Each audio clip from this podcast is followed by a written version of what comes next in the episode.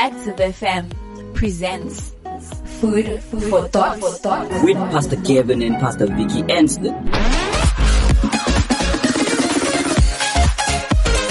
Radio, radio has better. Let's just pray together. Repeat after me.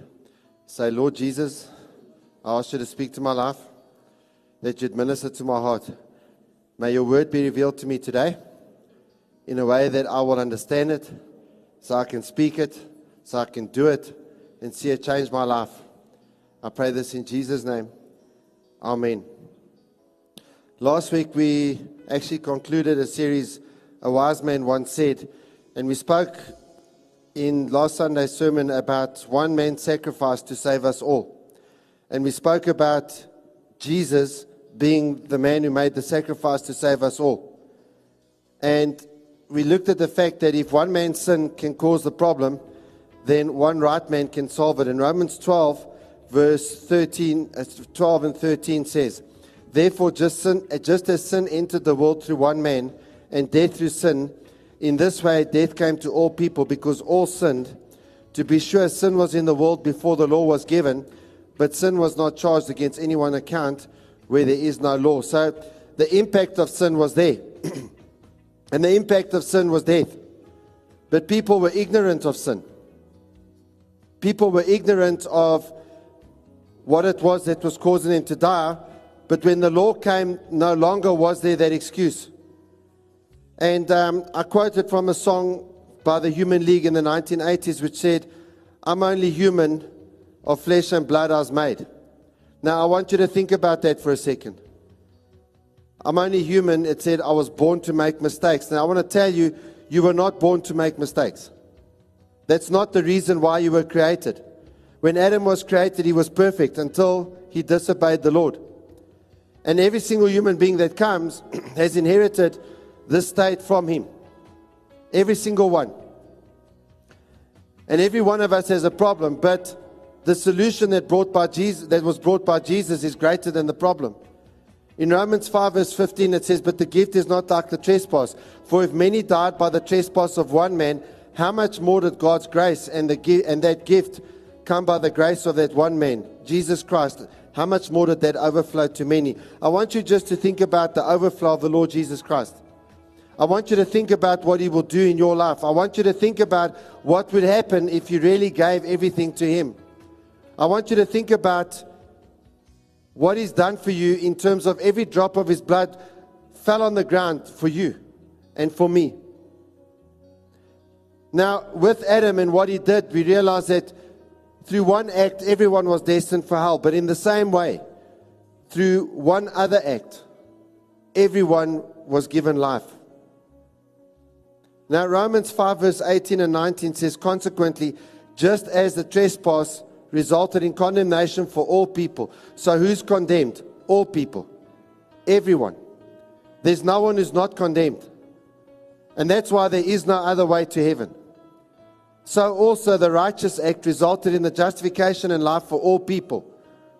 For just as through the disobedience of one man many were made sinners, so also through the obedience of one man many will be made righteous. Another question I want to ask you is Have you been made righteous by what the Lord Jesus Christ did for you? Have you accepted Him as your Lord and Savior? Have you made Him the Lord of your life? Have you made the decision to believe that He died on the cross for you? That He rose again from the grave? and that right now He's seated at the right hand of the Father interceding for you? Have you decided to believe that? Have you decided to make that same Jesus Lord? Have you decided to confess with your mouth that He is your Lord? I want to warn you that if you haven't, you need to look at that very strongly today. Because if you haven't done that, you're not right with God. And today we're, we're, we're moving on to a new series. So we've been focusing on what the blood of Jesus does in terms of taking us from the place where we are condemned into one where we are righteous, into one where we come and we face God. But we can face Him with confidence because of the blood of Jesus. So that's what we've looked at up until now. But what I want us to look at is what about thereafter? Because Jesus didn't die for us to continue to struggle. in sin, in the degradation, to be chained up by demons, to, to be stuck in what we were doing before. He died to set us free from that. And I want you to think about that word freedom. That, that word is a word that gets bandied about all the time. And many people use the word and they do not even, do not even know what it means. And the Bible discusses what true freedom is. And so this is a series we're starting now because you can only begin to discover true, true freedom once you've given your heart to Jesus. And as you get to know Jesus, the more you know Jesus, the more you know what true freedom is. And so today I want us to talk about true freedom is total liberation. It is total and complete liberation. Liberation being a word that we know well in the nation of South Africa. We know well about the term the liberation struggle. And the liberation struggle was born out of a system which I'm sure every one of us knows the system called apartheid, which officially, this was the official story, started before that, but officially apartheid started in 1948. And when it started, repression was rife in South Africa, but it was rife in South Africa long before that date. And the freedom struggle was something that took place from the beginning of the 20th century up until South Africa's first truly democratic election in April 1994. I wanted to show you just this little documentary about apartheid and what it was, and it shows it to you in about 90 seconds. So have a look at this.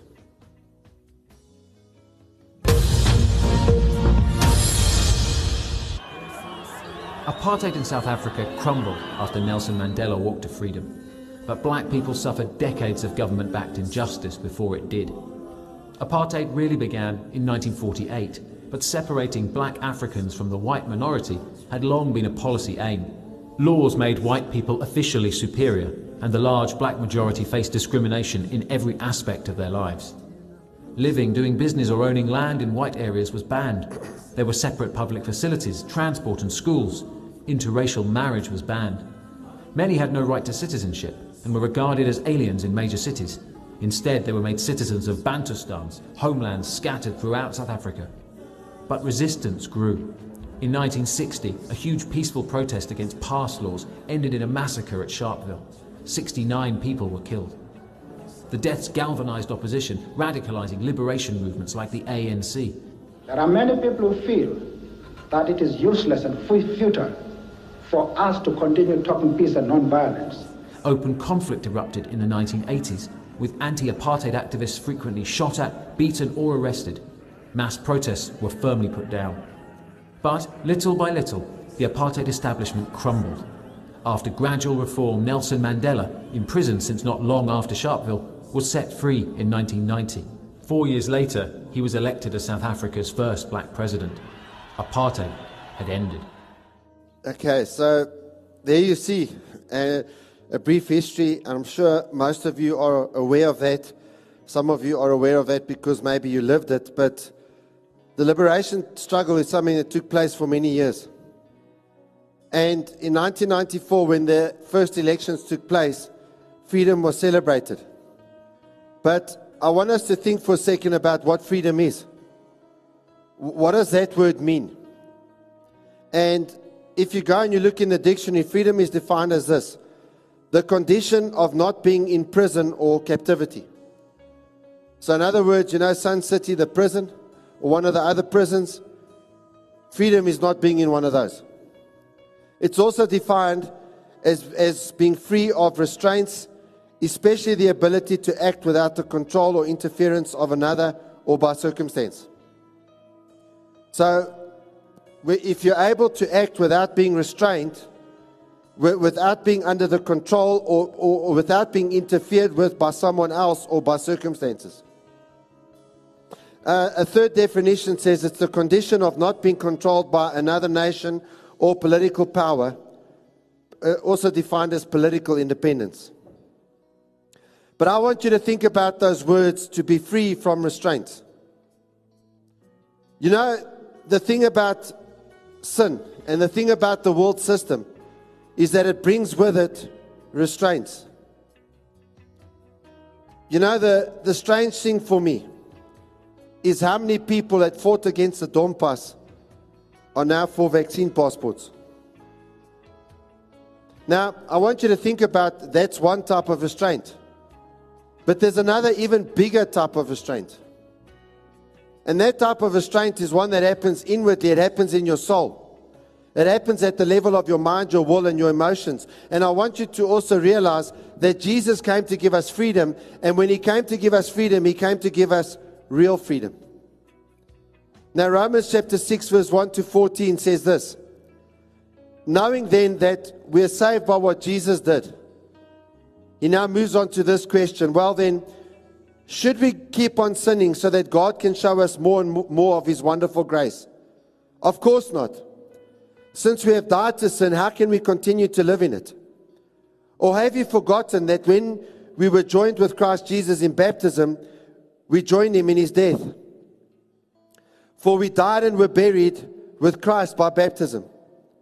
And just as Christ was raised from the dead by the glorious power of the Father, now we also may live new lives. Since we have been united with him in his death, we will also be raised to life as he was. We know that our, own, that our old sinful selves were crucified with Christ, so that sin might lose its power in our lives. We are no longer slaves to sin, for when we died with Christ, we were set free from the power of sin. And since we died with Christ, we know that we will also live with him. We are sure of this because Christ was raised from the dead, and he will never die again. Death no longer has any power over him. When he died, he died once to break the power of sin. But now that he lives, he lives for the glory of God. So you should also consider yourselves dead to the power of sin and alive to God through Christ Jesus. Do not let sin control the way you live. Do not give in to sinful desires. Do not let any part of your body become an instrument of evil to serve sin. Instead, give yourselves completely to God. For you were dead, but now you have new life. So use your whole body as an instrument to do what is right for the glory of God.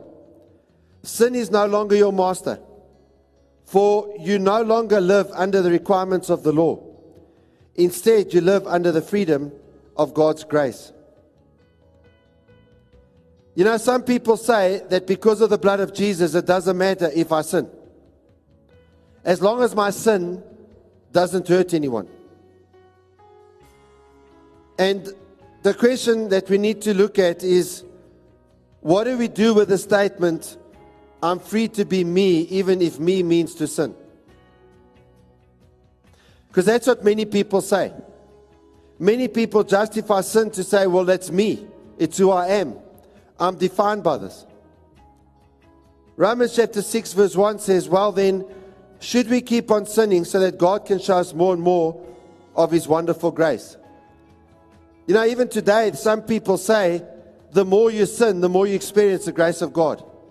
So you should just do whatever you want. You should just do whatever feels good. You should just go for it because the grace of God will always beat your sin.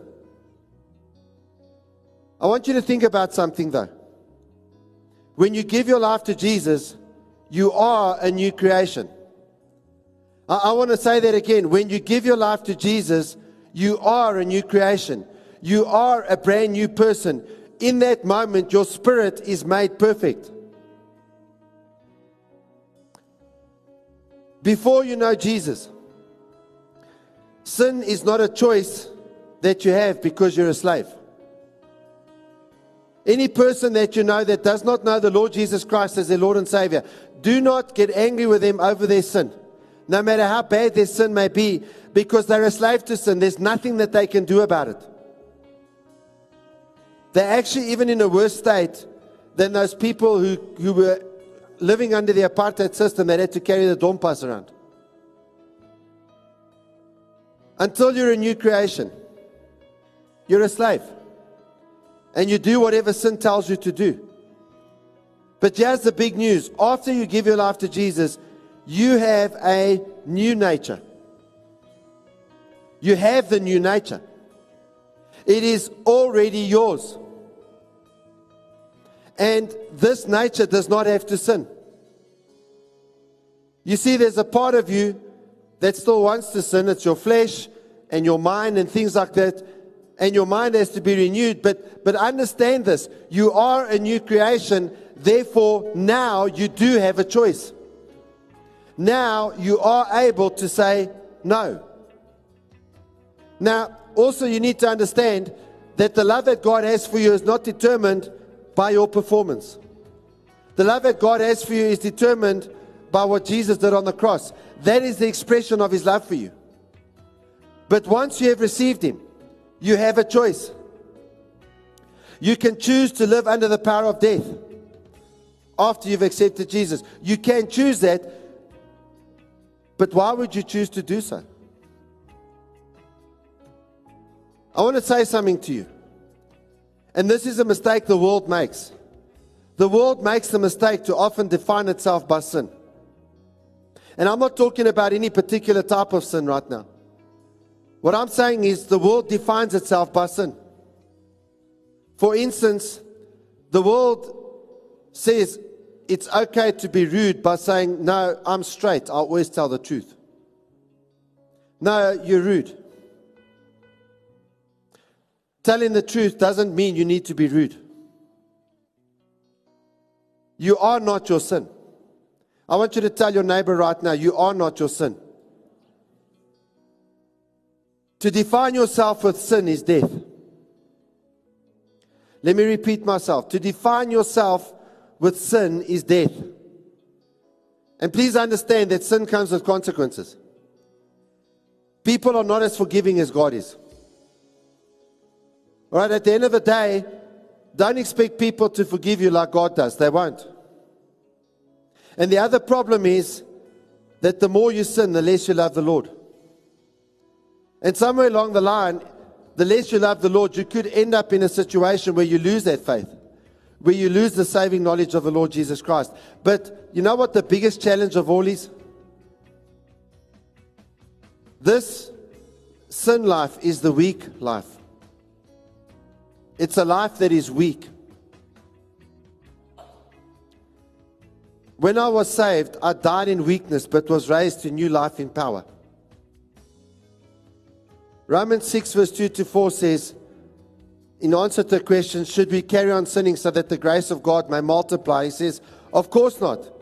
Since we have died to sin, how can we continue to live in it? Or have you forgotten that when we were joined with Christ in baptism, we joined him in his death? For we died and were buried with Christ by baptism, just as Christ was raised from the dead by the glorious power of the Father.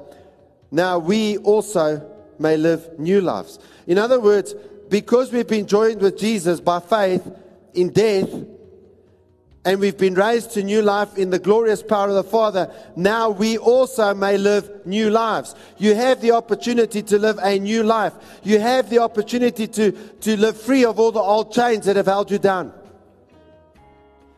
When you give your life to Jesus, you die to sin. In other words, you become a corpse. And something about corpses, I've never seen a corpse that sins. You know, people can sin up to the moment they die, but from the moment they die, they lose the ability to sin. And so when we die in Christ and we die with Christ and we're raised to new life, the old us is a corpse. The worst criminals ever seen stopped sinning the moment they died. The second they gave up their last breath, they stopped sinning. When we give our lives to Jesus, we join him in his death. This is what baptism signifies. So that when we're raised, we're raised to a new life in Christ Jesus. We are a brand new creation. The old us is dead. Now, I want you to think about this question. When you got saved, why did you get saved in the first place? I want to tell you, you didn't get saved because you were such a wonderful person and you just wanted to live for the Lord and you just wanted to see the glory of the Lord going all around the world. You didn't want that. that that's not why you got saved. You got saved because the old life wasn't doing it for you. And that's why you came to Jesus. We got saved because we didn't like the consequences of our lives. We got saved because we felt something was missing. We got saved because we knew there must be more to life than this.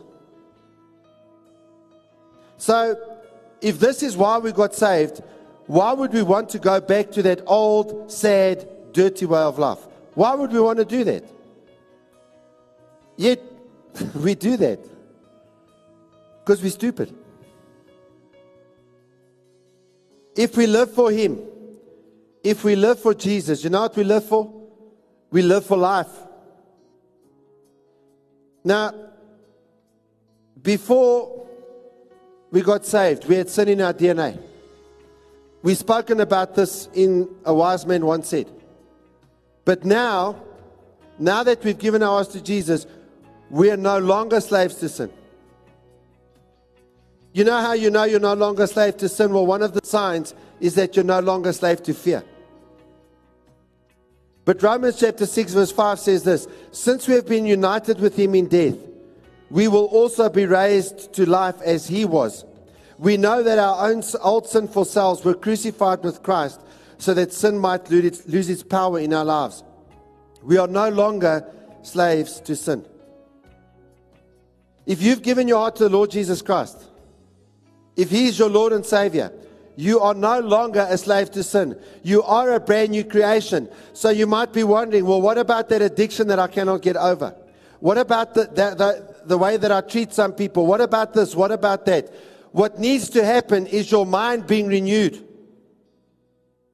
And in Romans chapter 12, you actually see there that you need to offer yourself as a living sacrifice. And it talks about the fact that your mind needs to be renewed every single morning. And your mind needs to be renewed. Your mind needs to be recalibrated around the fact that the mercies of God are new for you every single morning. It's not like you became a Christian and now the blood of Jesus no longer counts. So when you mess it up after you're saved, oh, well, that's it. Now you're going to hell. If you've messed up and you've fallen down, you need to get back up and you need to see your mind renewed. What, how do you get your mind renewed? With the washing of the word. When you read the Bible, when you spend time with the Lord in the morning, when you, when you see yourself having an encounter with Jesus, when you ask the Lord in the morning to give you a revelation of the cross, guess what happens? Your mind is renewed. We have been united with Jesus in his death. And Jesus was never a slave to sin. So the awesome news is, is that it means just as he was raised to a new life after he was resurrected, so are we. I want to tell you that in terms of overcoming sin, it starts with you realizing what the Lord has done for you on the cross. It starts by you realizing that you have new life in Christ Jesus. When we apply the blood of Jesus, sin loses its power over us. But we do have to keep applying it because the enemy is waging war on your mind every single day. He's sending those subtle thoughts in every single day. He's attacking every aspect of you every single day. Now, I want you to think about the times you've been unfaithful. And I want you to think about what Jesus has done with those times that you've been unfaithful. He destroyed all of those unfaithful times with his own blood on the cross. What is the ultimate problem with mankind? In Isaiah 42, verse 1 to 4, we read this. It says, Look at my servant whom I strengthen. He is my chosen one who pleases me. I have put my spirit on him. He will bring justice to the nations. He will not shout or raise his voice in public. He will not crush the weakest reed or put out a flickering candle. He will bring justice to all who have been wronged. He will not falter or lose heart until justice prevails throughout the earth. Even distant lands beyond the sea will wait for his instruction. How did Jesus come and overcome all of these things? He came and he was the ultimate servant. He was the perfect servant. servant. He brought justice. This is what you have to understand. Part of understanding what the renewed mind means is that Jesus brought justice for every wrong that happened to your life. And how did he bring justice? Well, do you know that he was brutally punished for those wrongs that were done to you? Those people that did whatever they did to you, Jesus was smashed for their sin. Now, if those people that have wronged you die without Christ, then the punishment Jesus received doesn't count for them because they never received the gift. But if they receive it, justice has still been done, even with that that was done to you. He brought justice. But you know, not only did he bring justice for the sins that have done, been done to you, he's brought justice for the sins that have been done by you. You see, when we have unforgiveness, we like to forget about what we did. We like to forget about the, time we, the times we've betrayed people. We like to forget about the times we've spoken behind people's backs. We like to forget about the times we've been unfaithful. But you know, everything starts there. And he brought justice. In other words, in terms of all of our sin, justice has been done. And in that time, he did not falter, he did not lose heart. And there was the, the confession that justice will prevail throughout the earth. Now, I'll be honest, when I look at Jewish people and I speak to them and they have the Old Testament and they have the prophecies of Isaiah, I wonder, well, how in the world do you justify your scripture without Jesus? Because without Jesus, how is this ever going to be fulfilled or how has it been fulfilled? That justice will prevail throughout the earth. That even distant lands outside of the Jewish nation, even those lands, guess what? They will be crying out for this justice. You know, it happened with Jesus. It happened with Jesus. John chapter 3, verse 36 says, And anyone who believes in God's Son has eternal life, and anyone who doesn't obey the Son will never experience eternal life, but remains under God's angry judgment. I want you to think about that. That is quite hectic. Everyone, everyone, in other words, no one's excluded. Everyone, you want to be inclusive? You want to be politically correct? No problem. Everyone, everyone includes who? It includes everyone. Everyone who believes in God's Son has eternal life. Has eternal life. Anyone who doesn't obey the Son will never experience eternal life, but remains under God's angry judgment. You know, our relationship with Jesus saves us. This is why He is the most important person in the whole wide world to you. Because your relationship with Him saves you. It even saves you from making a, a mess of your life today and in the future. Your relationship with Jesus will save you from many things. The world is under a curse. And where does the curse come from? In Isaiah, again, again, this incredible prophet who thought he was a failure while he was alive. Listen to what he said in Isaiah 14, verse 12 to 14. Oh, how you have fallen from heaven, O Lucifer, son of the morning. How you are cut down to the ground, you who are weakened, you who weaken the nations. For you have said in your heart, I will ascend into heaven. I will exalt my, my throne above the, the stars of God. I will also sit on the mount of the congregation, on the farthest sides of the north. I will ascend above the heights of the cloud. I will be, I will be the most high.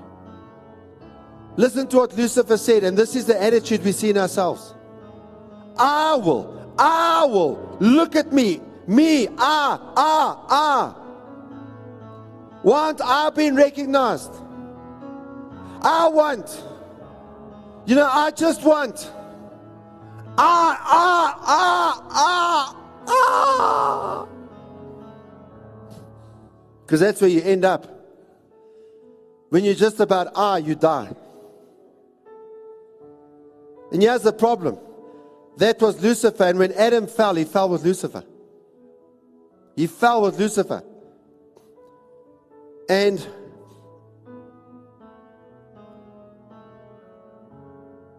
Lucifer said, I will ascend from above.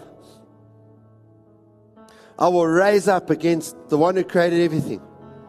And I will ascend above his throne. But you know, Jesus, Jesus was the part of God that came down to earth. Everything was created through him, every authority was under his feet. His glory was unparalleled. There was nothing or no one like him. And if you if you look at Philippians 2 verse 6 to 8 it talks about six steps that Jesus took, uh, took to come down. He came first to come down to our level, and then he died the death that was reserved for the worst of us.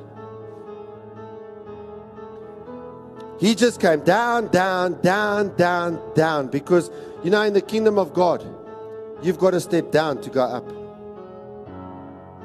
When you step down for God, God raises you up. And you know, you can go and read Philippians 2, verse 6 to 8. You can go and read it later. I'm not going to go through it now. But once you become a believer, that is your aim. You see, when you're struggling with sin, you're struggling with addiction, you're struggling all of those things, it's the I that's getting in the way. And although I'm a brand new creation, because of what's going on in my mind, because of what's going on in my soul, I keep falling down, I keep messing it up. You see, somewhere along the line, I've got to put my pride aside and I've got to lay myself down before the Lord. Because when I lay myself down before the Lord, what Jesus did when he sweat blood in the Garden of Eden, he reversed the curse. He reversed the curse of our unfaithfulness. And, and what happens to us when people are unfaithful to us? the curse of betrayal. He reversed the curse of betrayal.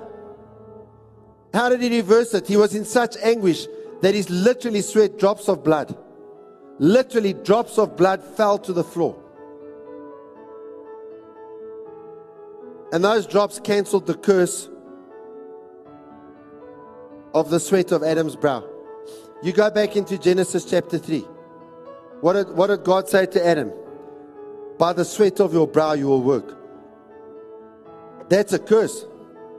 You know, where you work and you work and you don't get the reward. That's a curse. Now, you can be saved. You can be a brand new creation, but you can continue to live under that curse if you don't have a renewed mind. If you haven't received that, that which the Lord died to give you, you can continue to live under that rubbish. But you don't have to. You see, without the blood of Jesus, you have no choice. You're stuck there. But if you have been washed in the blood, if you apply the blood, the curse is broken.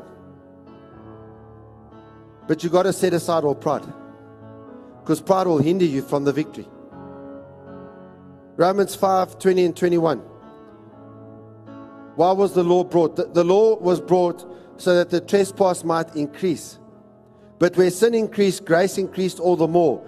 So that just as sin entered in death, so also grace might reign through righteousness to bring eternal life through Jesus Christ our Lord. You, you know what has to happen? In order for pride to be put one side, what has to happen is that you first have to get to the place where all pride is put aside and you realize, I'm such a mess. Lord, I'm such a mess without the cross. Lord, I'm such a mess without you. Lord, all I see around me is distress. All I see around me is trouble. All I see around me is regret. All I see around me is guilt and sickness and, and, and confusion. All I see around me are all of these things.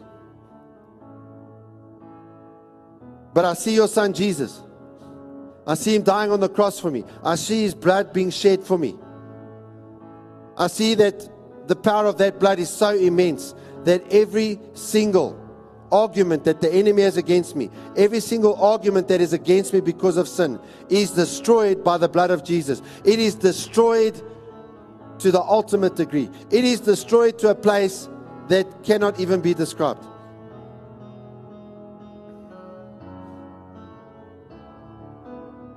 And so I want to say the first thing to you. What the Lord is calling on any one of you that has given your heart to Jesus is to lay yourself down, to put the will of God first, to live for God first. to focus your number one priority in life on lining yourself up with the will of God. And having that relationship with Jesus that changes everything. And then allowing God to work in you so that that which you have overflows into your family. And when it overflows into your family, when it comes to your family, the Lord says that when you change, everything in your family will change. And when your family changes, that overflows into the world around you. That's ministry. Now you start becoming a witness as to what Jesus has done in your life, and people around you see that you've changed. If you haven't changed and you're a believer, then guess what? The new creation has not been made manifest in your life. You need to lay yourself down. And then, even when you work, you become the greatest source of blessing to whoever you're working with, whoever you're working for, whoever comes into contact with you, they come into contact with the presence of God because you're led by the Holy Spirit. That's what the Lord declares. But it starts with what are you doing with Jesus? And if you don't know that you're right with God, you're sitting there today and you're thinking, you know what? I don't know if I, if I was to die today, if I'll be okay with the Lord. Then God is telling you today that you need to deal with your salvation. Maybe there's some sin in your life and you're in a place whereby you're thinking, you know, I've given my life to Jesus before, but I've really blown it. Eh? And the Lord is saying, Well, just come and recommit yourself to me. Recommit to go back to doing that which you did at first. Because the blood of my son Jesus is not made powerless by, by, by, by your sin. But you got to trust him. You got to give your heart to him. Maybe you're sitting there and um, the Lord has been speaking to you and you're thinking, nah, I need to think about this. Now, the Lord has been speaking to you. You, you see, you felt something. Uh, you, you felt that the sermon was prepared specifically for you. In fact, there might, there may even be one or two people, because this has happened often, it's happened many times in our church. They might be asking, Who the hell told the pastor about my life? No, no one told me. This is the Holy Spirit that's speaking to you.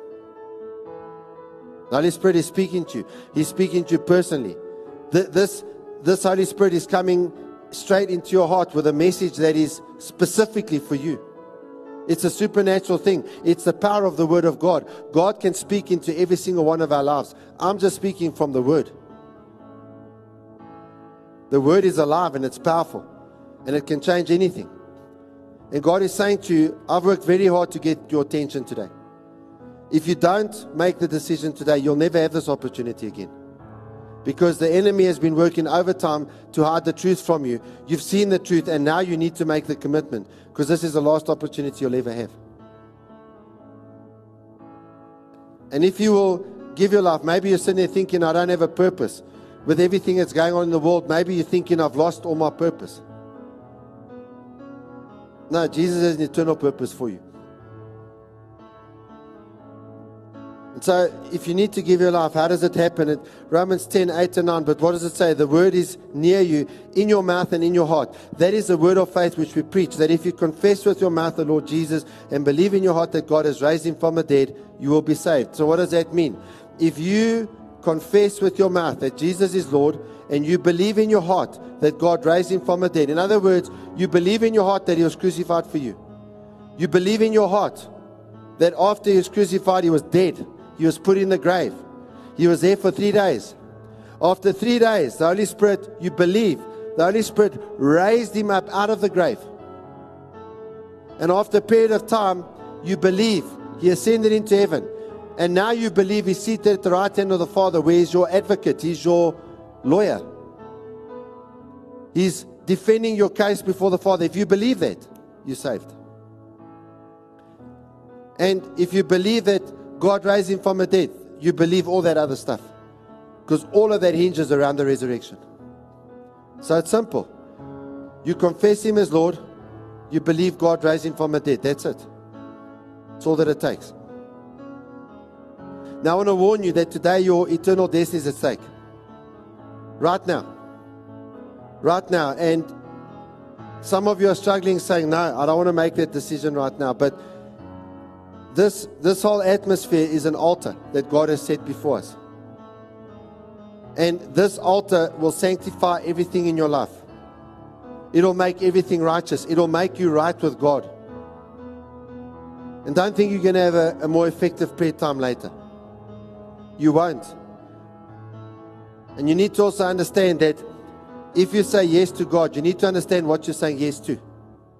You're saying, Yes, Lord, I want you at this time. I want to commit to you right now. I, I, I don't want to wait another day, Lord. I've been living without you for long enough. I can't wait until I get home. I can't wait until after lunch or whatever because I don't know if I'll make it. I'm desperate for you, Lord. I want to commit to you now because I want to live eternity with you. I want to know that from this day forward, when I'm walking through life, you walk in there right beside me. You, you, you, you right by me. I want to know that you're closer to me than a brother because I want to know that when death comes knocking, that it won't affect me because you'll be with me. Even in that moment. And so I'm going to ask you where you are to close your, your eyes. And in a second, I'm going to ask those that are here or those that are at one of the other sites that if you need to give your life to Jesus or you need to recommit your life to Jesus, then I'm going to ask you in a few moments to raise your hand. But if you're watching online or maybe you're, um, you're listening online, maybe to the audio or to, to the live audio broadcast, if you need to give your heart to Jesus, then what I'm going to ask you to do is to send an email to info at theactivechurch.org. That's info at theactivechurch.org. And just say that I've given my life to Jesus or I've recommitted my life to Jesus and give us your contact detail so that we can contact you. But if you're here or at one of the sites, I'm going to ask you right now if you need to give your life to Jesus or you need to recommit your life to Jesus, just raise your hand right now and we're going to pray with you. Hands are going up. I see these hands. Is there anyone else?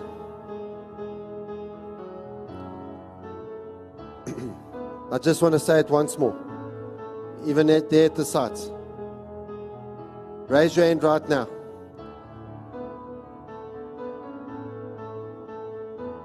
Jesus wants to touch you. A number of hands have gone up all over the place. I see some more hands have just gone up near the front here. Those of you that have raised your hands here at one of the sites, please make sure that you fall asleep in. Please speak to someone before you leave the service. Because the Lord wants to touch you, the Lord wants to bless you, the Lord wants to make his face shine on you. And we want to help you in the journey. And I'm going to ask you right now just to place your right hand on your heart. And as you place your right hand on your heart, I'm going to ask you to visualize Jesus. I want you to see him dying on the cross for you. It's an incredible moment. His blood is being shed for you. And that blood being shed is hitting those piles of papers with all the arguments that have been held against you and that have been etched into eternity. But his blood is destroying every argument right now. Because you believe in him, he died for you. And that death that he died for you becomes real now in this moment. And see this that as he died on the cross over 2,000 years ago, that the Bible says that same Jesus that was hanging on the cross over 2,000 years ago is the same Jesus yesterday, today, and forever. And the work that he did for you on Calvary, it stands now and forever. It is finished. Your sin is done. It is destroyed. It is destroyed so that you might live. Because the blood that he shed was the price that was paid for your sin and for my sin. And this blood will wash all sin away. Just see your debt before God just being destroyed right now, just being washed away. The debt is gone. And because of that, after this prayer, you'll be able to come into the throne room of God and approach the throne of God and approach God in the name of Jesus, and He will hear your prayer.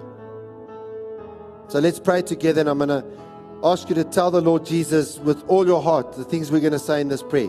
I want you to listen to words as you say them, mean them. So let's speak to Jesus. Repeat after me. Say, Lord Jesus, today I recognize that I'm a sinner. I repent of everything I've done wrong. And I renounce my life of sin. I accept your sacrifice.